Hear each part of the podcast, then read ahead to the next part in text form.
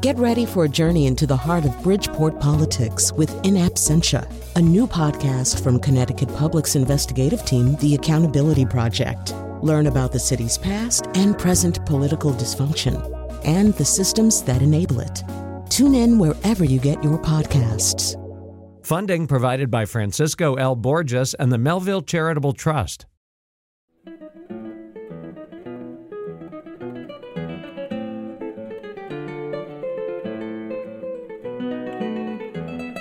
Welcome. I think these days, because the reality in front of our nose is often so unpleasant or unsettling or unpredictable, um, I think these days we're kind of more drawn occasionally, particularly those of us who put together this show, drawn towards stories about something else some some other group of people who've been facing other realities or who in the past faced other realities, and it's led us uh, as many shows as we might do about um, modern politics. We seem to be doing almost an equal number of shows about almost anything else. Uh, when the almost anything else uh, involves our ability to dream and see other horizons. So, what could be better? when you look at it that way, than doing a show about adventurers and explorers, about the people who in the past have had uh, um, an undiscovered country uh, to go find, uh, to go seek, uh, and have had enormous physical challenges to face in, in order to get there. Um, and I think it's also fair to ask whether or not um, those kinds of opportunities exist anywhere right now, except maybe on the way to Mars. Um, so, a little bit later in the show, uh, it's a very New Yorker friendly show uh, today. Um, we'll be talking to Kathryn Schulz a, a, little bit later from the New Yorker about um, Arctic explorers, particularly sort of, yeah, in that little stretch of time from 1875 to say 1925, um, and the way their uh, attempts to reach uh, the polar cap had transfixed their societies. We'll also be talking to Hugh Thomson, a writer, filmmaker, and author of many books, including The White Rock, an exploration of the Inca heartland uh, and a sacred landscape, the search for ancient Peru. Geographical magazine has described him as a writer who explores and not an explorer who writes. But right now we're talking to David Grann. You uh, may very well know one of his books, The Lost City of Z, a tale of deadly obsession in the Amazon. And most recently, also the author of Killers of the Flower Moon, The Osage Murders, and the Birth of the FBI. He's an award winning staff writer for The New Yorker. If you recognize that first title, you may also recognize it because it was recently released as a feature film. So, David Grann, welcome to this conversation. Thank you for having me on the program.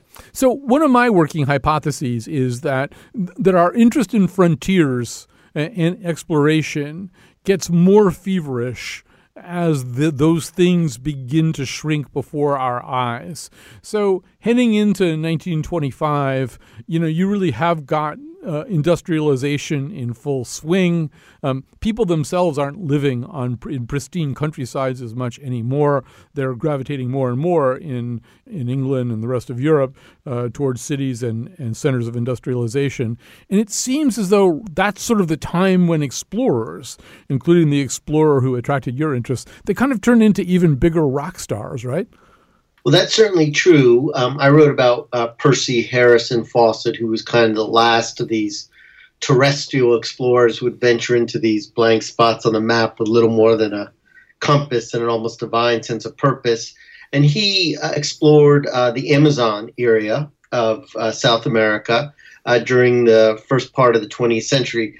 And by then, much of the world had already been mapped, but the Amazon really remained the last kind of, at least to outsiders, unknown area, this vast jungle that was about the size of the continental United States. And there was a notion at that time. It's a notion that has persisted, although it, it, it it's it's teetering. I think these days that uh, well, actually, let's talk about two contrasting notions. One notion is this legend of El Dorado, this notion that there was somewhere in that vast Amazon jungle this city that just oozed gold and riches. And then there was this other notion that this was such an inhospitable environment that cities are impossible. The ability to centralize human activity enough to have anything that could even vaguely remember resemble a city just wasn't there. Uh, maybe you can talk, talk a little bit about how, how those questions were juggled in 1925. Yeah, so early on, um, the Spanish conquistadors, after uh, finding the Incan ruins with all its gold, heard about that there may be this golden kingdom in the Amazon, which they referred to as El Dorado because it was so plentiful in gold. It was said the king essentially kind of anointed himself with gold and gleamed. Um, and then they plunged over the mountains, uh, hundreds and hundreds of them, in search of El Dorado, only really to meet kind of horrific ends, dying of disease and hunger. By the 20th century, most people believe that El Dorado was no more than a delusion or an illusion. And modern archaeologists have come to believe that the Amazon was what they referred to as a counterfeit paradise, a place that, despite its flora and fauna, uh, was really inimical to human life and that the Amazon really could not support a large population in a complex society. But Fawcett believed that was not true. And in recent years, many archaeologists have discovered ruins disproving this notion that the Amazon was a counterfeit paradise. When you think about what you know about the development of cities and civilizations everywhere else in the world, it kind of never made any sense, right? There are cities in all kinds of very hot and difficult places.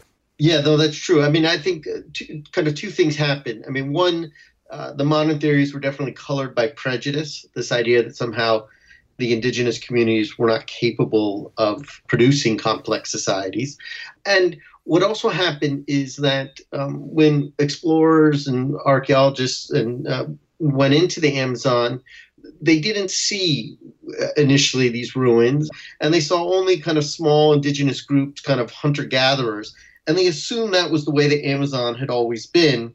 But what really it turned out to be, as more ruins have now been discovered, is what they were really seeing uh, was the remnants of a kind of a holocaust from disease. Mm. And so that ironically the and tragically the the El Dorado hunters in search of their great kingdom ended up bringing in diseases into the Amazon that ended up wiping out many populations. And ruins have now been found in many parts of the Amazon, and often they're dated up to about 1500 or 1600 AD. Well, that was right around the time when the conquistadors came in. Now, in fact, in 1925, when Fawcett is beholding the history of this place, I mean, there's just this gigantic keep out sign standing there saying, you know, you're going to die here. You come here, you're going to die. That's what happens. You show up, you die. Uh, there were expeditions that lost 4,000 people. So, what kind of mindset does Fawcett get himself into? I mean, he brings his son, uh, his beloved son, into this horrific and difficult place. Well, it, it really was a, an extremely dangerous place, especially to outsiders at that time for a number of reasons. Often we think of larger predators in the Amazon, but really the most dangerous force for Europeans coming in was the little invisible pests that they could barely see, the mosquitoes, which transported all sorts of diseases from yellow fever to malaria. And Fawcett had done many expeditions during the first part of the 20th century and often uh, would lose about half of their parties dying from disease and hunger. And so it did take a certain maniacal quality. Uh, and Fawcett certainly had that, an almost obsessive maniacal quality that almost grew over time. Because Fawcett had gone on these expeditions, earlier on and would take about a dozen members in, and often half of them would die he would describe burying them along the banks of the river. But he always emerged and he began to have almost a sense of indestructibility about himself. And others had that sense about him too. And he was indeed willing to bring his oldest son with him on his final expedition in 1925 when he set out to look for this ancient civilization, which he called the City of Z. And they, of course, uh, disappeared. So one of the truisms uh, would be something along the lines of, you know, when you go to this wild and untamed and virgin place, you bring yourself with you. So what was Fawcett bringing with him? I mean, obviously there's there's the lure of El Dorado, there's uh, the the lure of maybe seeing something that nobody's ever seen before, but he's bringing his own personal demons or family issues in there with him too. How, how much of that was driving him, and, and describe what those things were? I think of almost two Fawcetts, and they were almost separated by a specific date, and that was Fawcett went to fight in World War One at the Battle of the Somme, and he witnessed tens of thousands of young boys uh, climbing out of their trenches, marching to their death in machine guns. He witnessed in many ways the collapse of Western civilization. And Z at that point became something almost mystical for him, something larger in his mind, a place of flight, an escape. And so those demons and those kind of internal struggles of the world in which he came fueled him And I would say that even earlier on, and this was true of many of the Victorian and Edwardian explorers, uh, they were often people who sought respectability within their societies, but were also fleeing its strictures. So, David Grann, now we have to talk about you because you went into this I don't want to say godforsaken jungle uh, because first of all, it's a different place than it was to a certain degree anyway, a different place than it was for Fawcett. Also, that's a very kind of Western overlay on what the Amazon actually is, but it's still not a place that's easy to be in, not a place that's as safe probably as the Upper East Side of New York City. So, what were you doing down there? Well, um, so when I began uh, researching the story of Fawcett, I planned to do it in a way uh, suitable for my paltry physical attributes, which was in the archives of libraries. I'm very good in archives. And I thought I would just tell his story um, through records. But at a certain point, I was doing research. I tracked down Fawcett's granddaughter, and she had led me into this back room in her house. Um, and she had this old chest, and she opened up the chest, and inside were these diaries. There were these old books kind of held together by um, ribbons. Uh, they were covered in dust. And I asked her what they were, and she said they were her grandfather's secret diaries and logbooks. And she let me go through them. And these books held enormous clues both to Fawcett's life, but also to his death. They contained information about his route and where he had intended to go. And I decided at that point to do something very foolish, which is to try to follow in his footsteps to see if I could learn more about what happened to him and learn more about the possibility that the jungle might really contain a place like the city of Z one of the things I do try to point out in the story is that these quests can also have real life consequences. In the case of Fawcett, he and his son uh, disappeared, uh, leaving behind and kind of ravaging a family uh, for decades without answers to what had happened to them.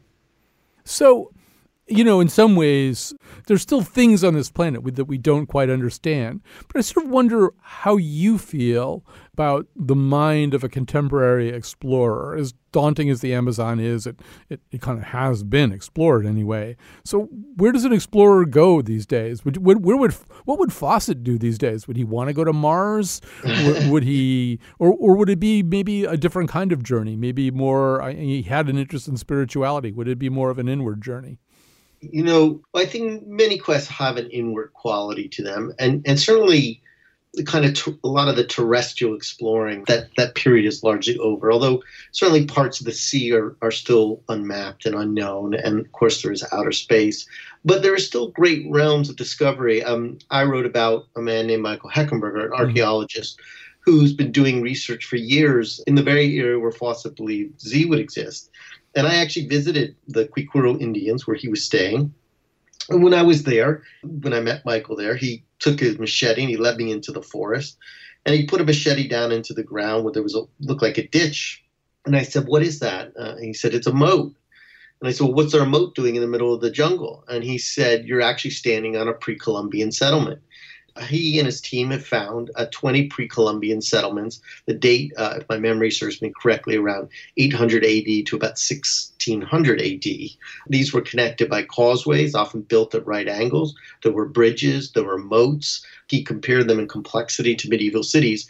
So I, I see him in many ways as a modern day discoverer. And I think there is still this realm of great discovery. And what they're really trying to discover now is not whether these cities existed, but what they were like and who these people were and how they lived.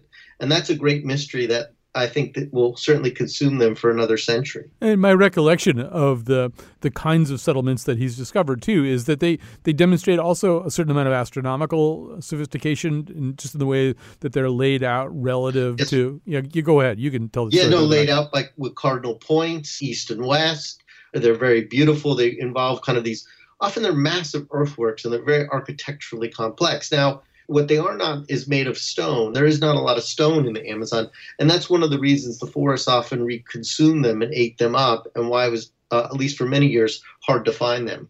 Right. It, I don't mean to romanticize that kind of thing too much, but it does seem more like an act of recognizing the environment you're in and trying to live harmoniously and sensibly and knowledgeably in that environment, as opposed to domination and subsequent stewards, transformation and stewardship of an environment. I mean, I, I think we think of that as being kind of the quintessential European model. Why is Trier the oldest city in Germany? Well, partly because the Romans basically took over that territory and Romanized it, right? I mean, the, the, that's the transformation of the landscape. These Amazon settlements seem more like a way to live within an existing natural reality. What I would say is that at least in the area where I was doing my exploring, where you the descendants of these settlements now live, it is in this area where the jungle that is still under their control remains and has not been destroyed.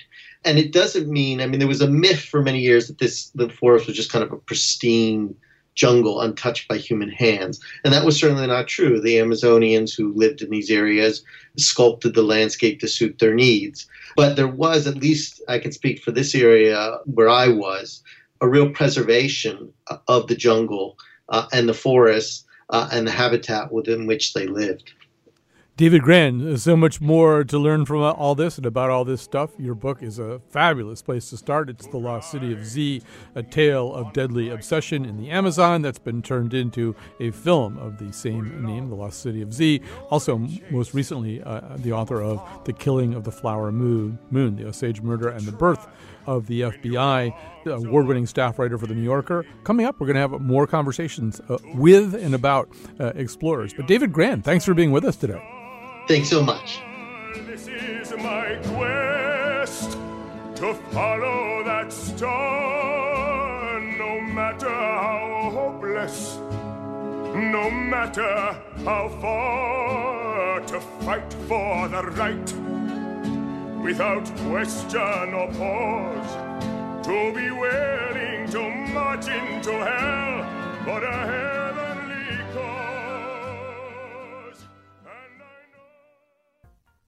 We're back. We're still talking about explorers and exploration. We're going to move to a different part of the South American continent uh, and perhaps a slightly different view of exploring. Uh, joining us right now is Hugh Thomson, writer, filmmaker, and author of many books, including The White Rock, an exploration of the Inca heartland, and A Sacred Landscape, The Search for Ancient Peru.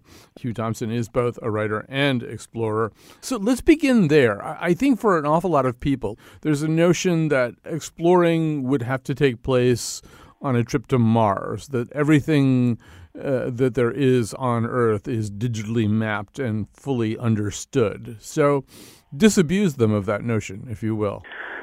Well, I can understand why people feel that, but of course, it's a salient reminder that in the 16th century, people felt exactly the same way. you know, I mean, mankind has always felt that he already knew it all, mm.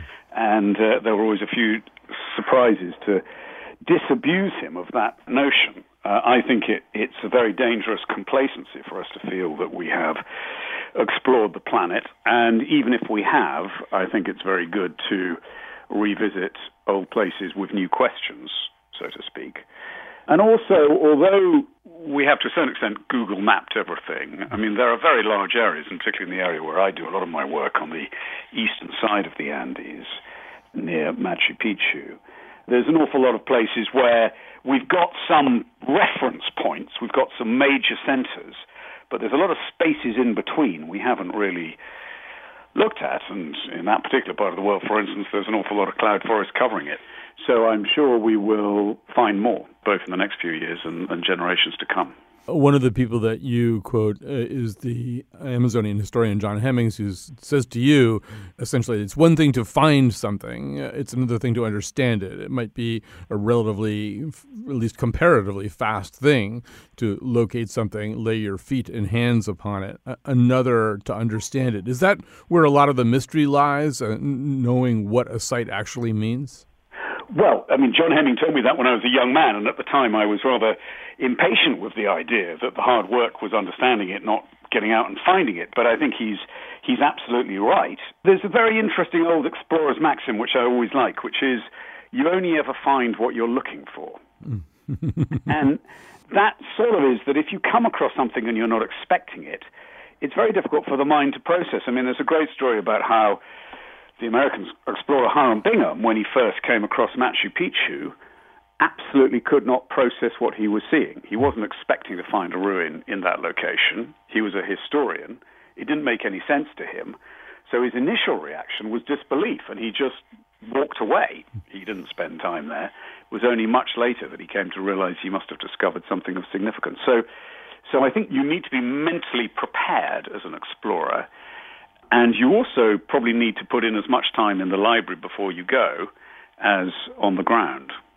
Um, I want to circle back to Bingham because he's such an interesting figure, and because I'm sitting here in Connecticut, where he is uh, from. He was actually, at one point, I believe, governor elect and senator elect at the same time from Connecticut. Served as governor for one day, and then went to the U.S. Senate. So he's a, of even more interest to us. We want to explore Hiram Bingham, but I, I, we want to talk about you first. You actually did discover the remains of part of a civilization. Tell tell us what it is that you did find there in the Eastern Andes.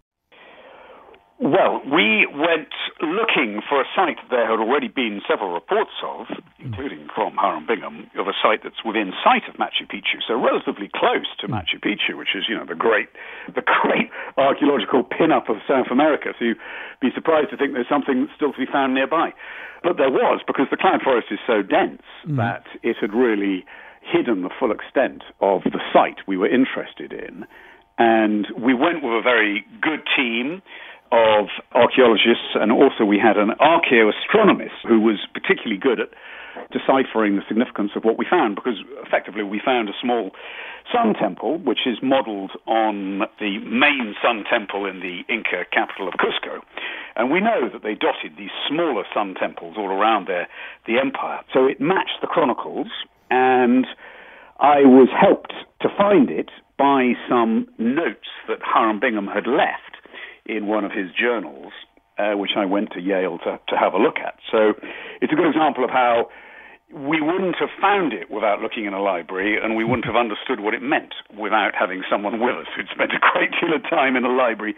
And it all came together. And it was also a very satisfying moment. I mean, the, the shock of uncovering buildings that perhaps haven't been seen for 500 years and revealing them again was terrific and also quite elegiac, of course, because there is this sadness with the Inca civilization. You feel here was a, an amazing culture that was snuffed out at its zenith in just a, a few years by the European invasion.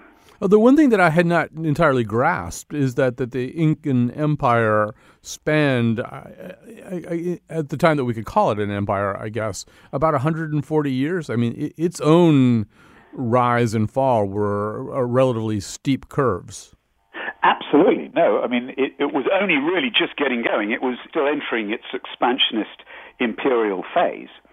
So it was snuffed out very early on the curve, so to speak, compared to many earlier Andean and Peruvian civilizations, because we're talking about civilizations going right back to 3000 BC in that part of the world. It's taken a great deal of time to realize how significant the earlier civilizations were, because the Incas rather liked to pretend to the Spanish that you know everything they saw was being created by them. um, and it was only about 100 years ago that archaeologists really began to realize the extent of the earlier civilizations. I, I want to ask you a little bit about what it's like, what a day in the life of an explorer is like when you're on foot, when you are actually uh, trying to gain your goal. Uh, I think, you know, we, we see movies where everything is kind of compressed and fast. I'm guessing exploring involves a certain amount of tedium. The real problem about exploration is that, yes, there's going to be a great deal of, of boredom. I mean, the Amazon can seem very suburban if you're floating down long stretches of it, you're very unlikely to see an animal, which is why, you know, I personally have such a problem with, with someone like Percy Fawcett and his, his descriptions. I mean, he's, Fawcett, you know, was writing for a particular audience, so he was trying to impress them with his tales of enormous snakes and ferocious Indians. Hmm. He knew that it wouldn't play, so to speak, if he if he just described long days of getting bitten by mosquitoes and not much happening my interest is, has always been in demythologizing to a certain extent exploration and showing what it's what it's really like and what the real goals are, whether they're whether they're the intellectual exploration that needs needs to happen, or the difference between what you expect to find and what you actually find, which I, again, find very, very interesting. I would imagine it's also very exhausting. My, my sense is that when you actually even arrived at this site that you had been looking for, you almost needed a good night's sleep uh, to be, even be able to um, appreciate where you were. Absolutely. I mean, just as when as when Hiram Bingham first found Machu Picchu, you know, it's it's not immediately obvious. You need to work it through in your head. I did as well go back later, uh, go back to the site, and and of course you're seeing it still covered in a lot of shrub. You, can't clear sites quickly. So the shape of a site can take quite a long time to emerge. Who are the Incas to you? How do you understand the Incas? There's so much un- still unknown about the Incas. Well, the real thing with the Incas and all the preceding Peruvian civilizations is that they left no writing. They had no form of writing, alone of all the, the big ancient civilizations of the time. So, so everything we know about them has been pieced together from Spanish chroniclers, who obviously come with their own agenda, and to a certain extent uh, from archaeology. So it's been a much slower learning curve than with other cultures who obviously left records about themselves or more records about themselves. The thing that always intrigues me is that I suspect the Incas were much more like us than we would like them to have been. I mean, we would like to position them as having had a very sort of spiritual take on life and a very different take on life. But in fact, like many an expansionistic military empire, they were very secular in lots of ways and were quite capable of mistreating their subjects, which they did. And indeed, if, it, if they hadn't mistreated their subjects, those subjects wouldn't have helped the Spaniards when they arrived to overthrow that empire. So it's a more complex story than you know the comic books would sort of like to suggest. So Hugh Thomson, you know, we just got through talking to David Grann. Uh, you at one point wrote about the movie version, not so much his book, but the movie version of The Lost City of Zed. Uh, one of the things that you pointed out was that if you wanted to to relish in the exploits of a, a heroic explorer in South America, you might do better with uh, Hiram Bingham than with Percy Fawcett. You know, you've already mentioned the idea that Fawcett kind of mythologized the day to day life heading down the Amazon, uh, shooting enormous anacondas uh, with his his marksmanship prowess. Just in general, what's your level of discomfort with that whole story? Well, he was clearly a racist. We know that from his writings, and other historians have described him as that. He suggested that if there was a civilization in the Amazon, it could only have got there because uh, it had been brought there from Europe. He couldn't sort of take on board the idea that it might have been a, a genuine pre Columbian civilization in its own right. So he was a deeply conflicted and problematic figure. And the film presented him as a sort of blue eyed Hollywood hero. So, whereas David Grann's book was much more nuanced, I think the film made the great mistake of taking it all far too seriously if Bingham's an improvement, he's complicated nonetheless, uh, maybe a, a, product of his particular historical moment. But obviously, Yale and Peru then wound up in a pretty long, complicated dance uh, about who owns some of the stuff that came back here from Peru. What was your take on all that? I admire Hiram Bingham hugely. I think he's a great American hero and should be valued far more than he is actually mm-hmm. in the States. He's the man they should be making the movie about, so to speak. So he's an impressive, if deeply complicated figure.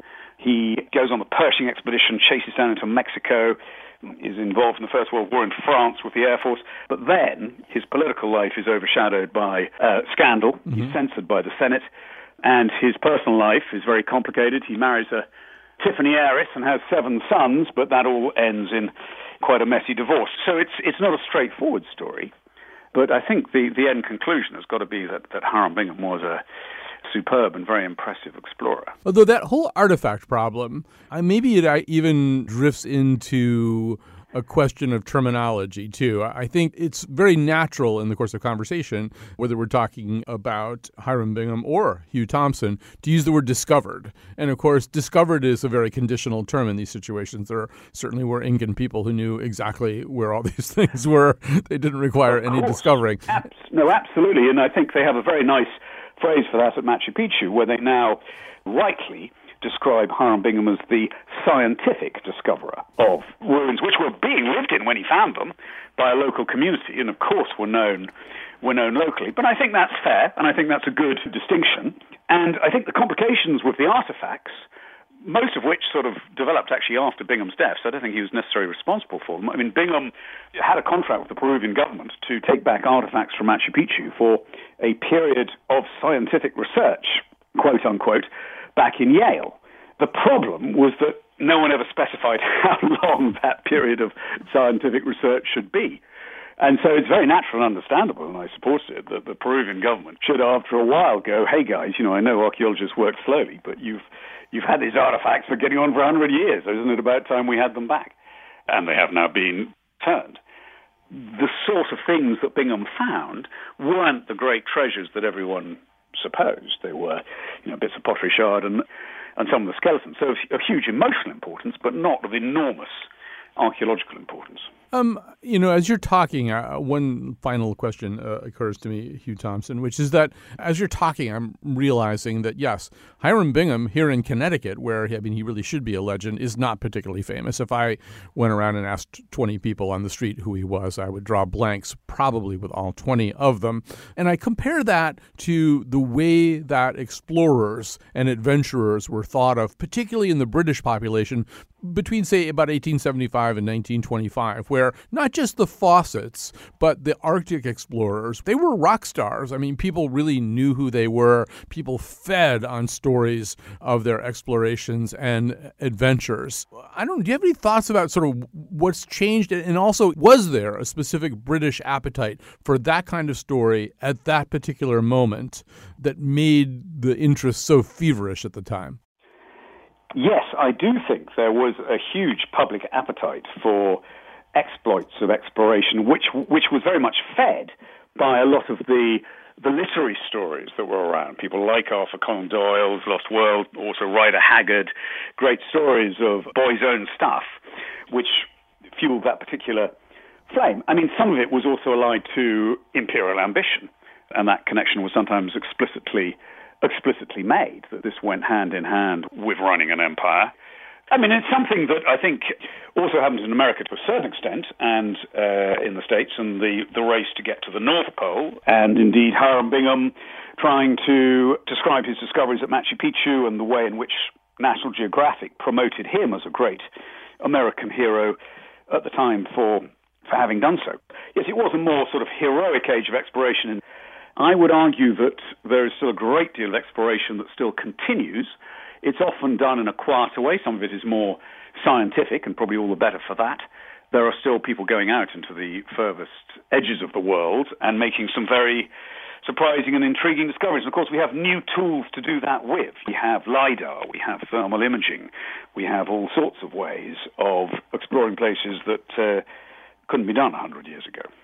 Well, uh, first of all, thank you very much, Hugh Thomson, writer, filmmaker, author of many books, including The White Rock, an exploration of the Inca heartland and a sacred landscape, The Search for Ancient Peru. Uh, Conan Doyle keeps coming up in our final segment. We'll also be talking about Conan Doyle and his fascination with the Arctic explorers, the fact that he even wound up as a ship's doctor on one uh, whaling ship headed north towards the pole. So, our exploration of explorers continues. Uh, Hugh Thomson, thanks for joining us today.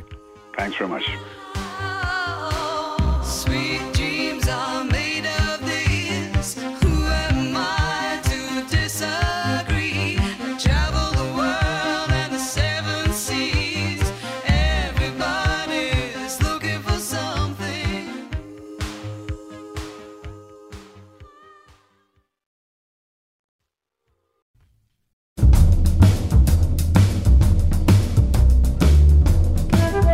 Today's show was produced by Betsy Kaplan, I presume, and me, Chion Wolf. Amanda Fish became a piranha for a day. The part of Bill Curry was played by Harrison Ford. And now, back to Colin. We're talking to Kathryn Schulz, staff writer for The New Yorker. In 2016, she won the Pulitzer Prize for feature writing and a National Magazine Award for the really big one, her story on the seismic risk in the Pacific Northwest. She's the author of Being Wrong, Adventures in the Margin of Error. We're talking to her today because of a piece that she wrote recently called Literature's Arctic Obsession. And it's uh, very much a history of how the Arctic – was conceived previously, in particularly in the adventure writing of the 19th century, and maybe how that may be uh, echoed almost in reverse today. So, first of all, Kathryn Schulz, welcome to the conversation. Thank you so much for having me on. So, there are all kinds of things in this piece that I was completely fascinated to know. And one of them, if I if I processed it correctly, is kind of astonishing, which is that in the middle part of the 19th century, not only did explorers not really know what they would find if they could really get all the way to the to the north part of the Arctic, but they had completely the opposite idea of what they would find there. They thought they were going to find some warm paradisical El Dorado. Yes, you're right on both counts. The Arctic went unknown and largely undiscovered for an incredibly long time. Obviously, there were native peoples living there. Um, but for the most part, although they were very nomadic and moved around and uh, obviously understood their homeland incredibly well, they were following sources of food, as one would, and not uh, motivated by these strange abstract goals like, let's get to the pole, you know, whatever that kind of mythical concept was. So the native people had bigger fish to fry, so to speak, than this quixotic quest for this geographical fantasy. And the uh, Europeans who were trying to reach the pole had very little experience in the region. It was extraordinarily difficult to get to for a great many reasons. And the, the whole region, especially obviously the farther north you got, was essentially unmapped. And what that meant is that people could, of course, project all kinds of interesting fantasies onto what might be there. The, the strangest of all of these fantasies was this notion that instead of the climate just getting colder and colder and colder, you would cross this mysterious mythical meridian and suddenly it would get warmer and warmer and warmer. Some people thought, well, there'll just be a nice, balmy, open polar sea and we can sail there easily and it will be really great for navigation and trade routes. And then some people had these much more elaborate fantasies that really did tend in the direction of a tropical paradise, sometimes replete with an undiscovered tropical civilization living there. So there were the things that the explorers were doing, and then there were the things that writers were imagining and thinking about. And sometimes those things overlap. You begin your essay with Arthur Conan Doyle, who basically did both. I mean, he kind of went up there as part of a bit of happenstance, but also wrote nonfiction and fiction about that. But let's just stay with nonfiction for a, second and just talk about the cautionary aspects of that. I mean, some of these expeditions went terribly, terribly awry. The one that you uh, sketch out in the most vivid and upsetting detail, I think, would be the so called Franklin expedition. Just give people a sense of, of that one. Sure. John Franklin was an extraordinarily respected explorer. He'd been very famous in his youth for a couple of attempts, unsuccessful, to try to find the Northwest Passage. And then in his, uh, what, what at the time would have been old age, the age of 59 in 1845, he headed off on his fourth polar expedition with quite a lot of hoopla because he was really, really well known, and they decked out their two ships with you know really elaborate silver sets in China, and they were sent out with tremendous fanfare and never heard from again. It took uh, about a dozen years for England to actually find out what had happened, which was, in short, the ships had become trapped in pack ice, broken up all the crew left and tried to make an overland passage, and Franklin himself actually perished on the ships. The others kind of died gradually of, you know, scurvy and starvation and hypothermia and all the things one dies of in the Arctic. But on, on the one hand, it was an exceptional expedition because it really captured the English imagination to an unusual degree, and massive debates raged about what had really happened to Franklin and his men. On the other hand, it was a somewhat characteristic expedition in that all of these expeditions were incredibly dangerous. And so, in that sense, although the scale of the death uh, was, was a little exceptional, the, the trip in some ways was quite representative. But I think these trips ask the question, or maybe cling to the notion of who we are. We, in this case, probably being you know Britannia. Uh, and so, yes, the, first of all, there was a tremendous. I think you're alluding to. You're too polite on public radio to to oh, come no, right out and say what the controversy was. The controversy was some, somebody else went up there and found the remains, some of the remains of this expedition, and looked in the cook pots and said, "Well, it looks like you know when they ran out of food, they just started eating, eating each other." And that's just something that the British don't do. Yeah, what was really at stake here was not what happened to this expedition per se, but what does it mean to be British?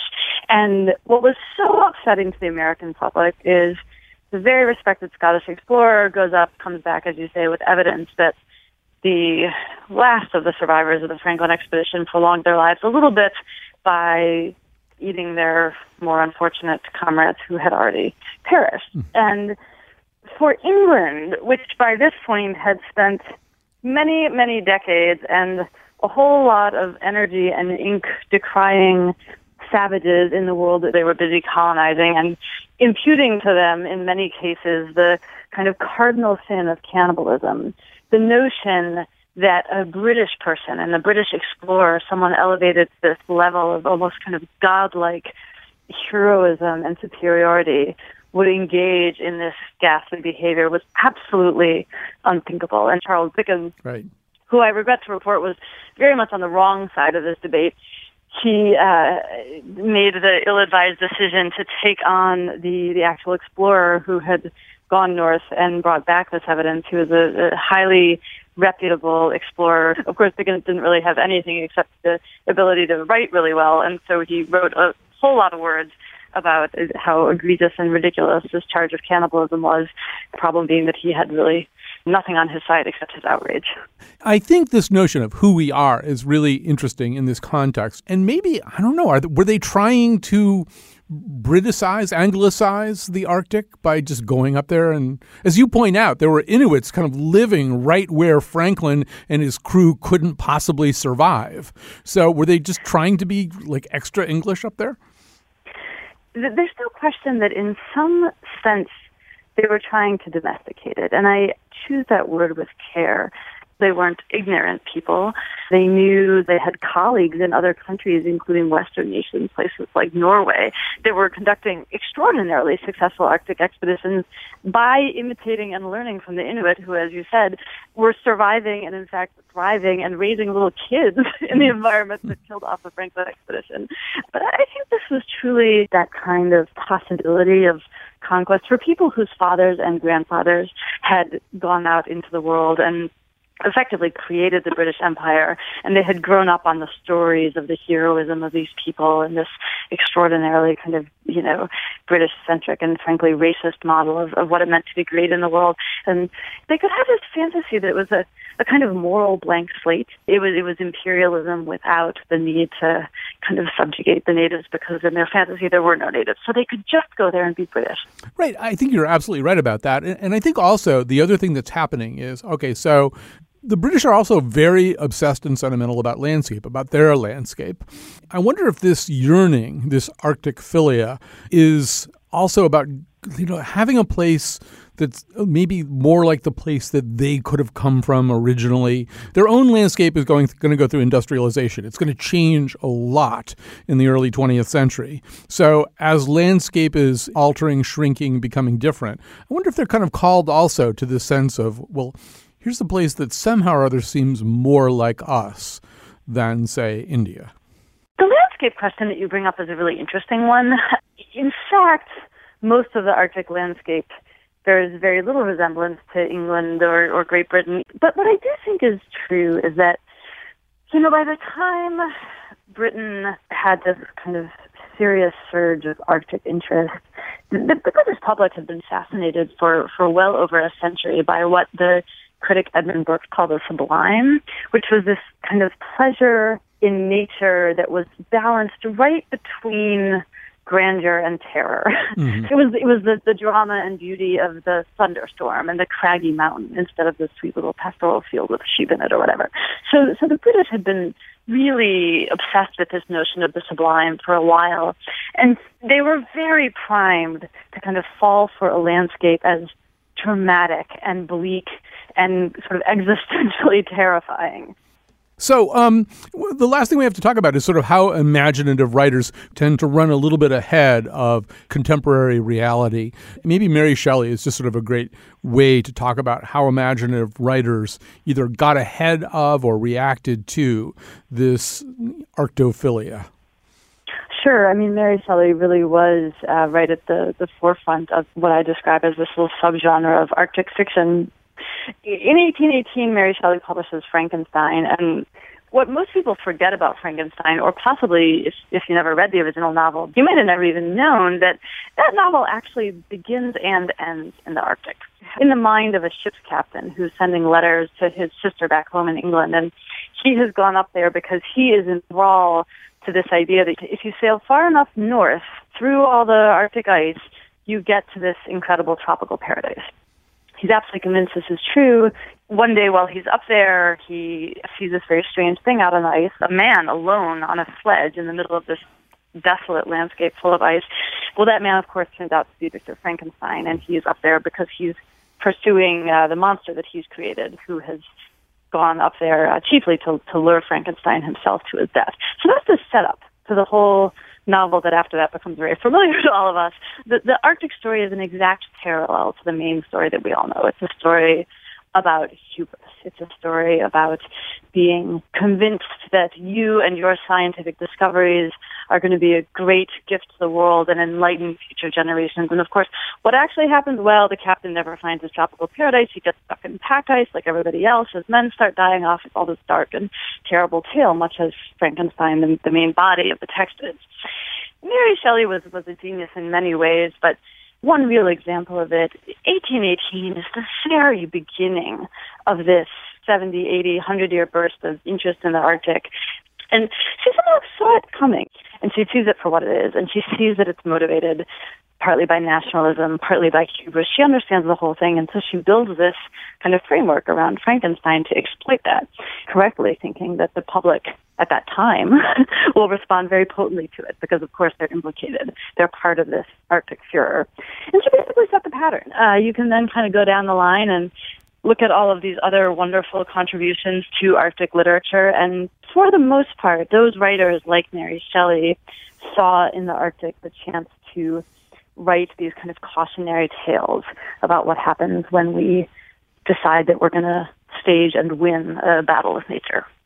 Uh, coming to the present, well, first of all, let's sort of posit. I think we can both agree that we get excited, nostalgically excited for things that we're in the process of losing. So Wild West, West shows of the Buffalo Bill type became much more popular when the West became less wild, you know, and we went through a vogue for uh, television shows like Twin Peaks and Picket Fences and Northern Exposure at precisely the time that small town life in America became less idiosyncratic and more dominated by CVS's and Boston markets and other chain stores that were pretty much identical from town to town town. And one of the things that we're doing right now that we've seen over the last 10 years is an incredible vogue for all things Scandinavian. We're turning our eyes back mm-hmm. north again. You know, it's detective fiction and Icelandic pop. You know, we, we're sort of in love with all that again. But I'm assuming that's because we're nostalgic for cold, which is something we may be losing quite a bit of.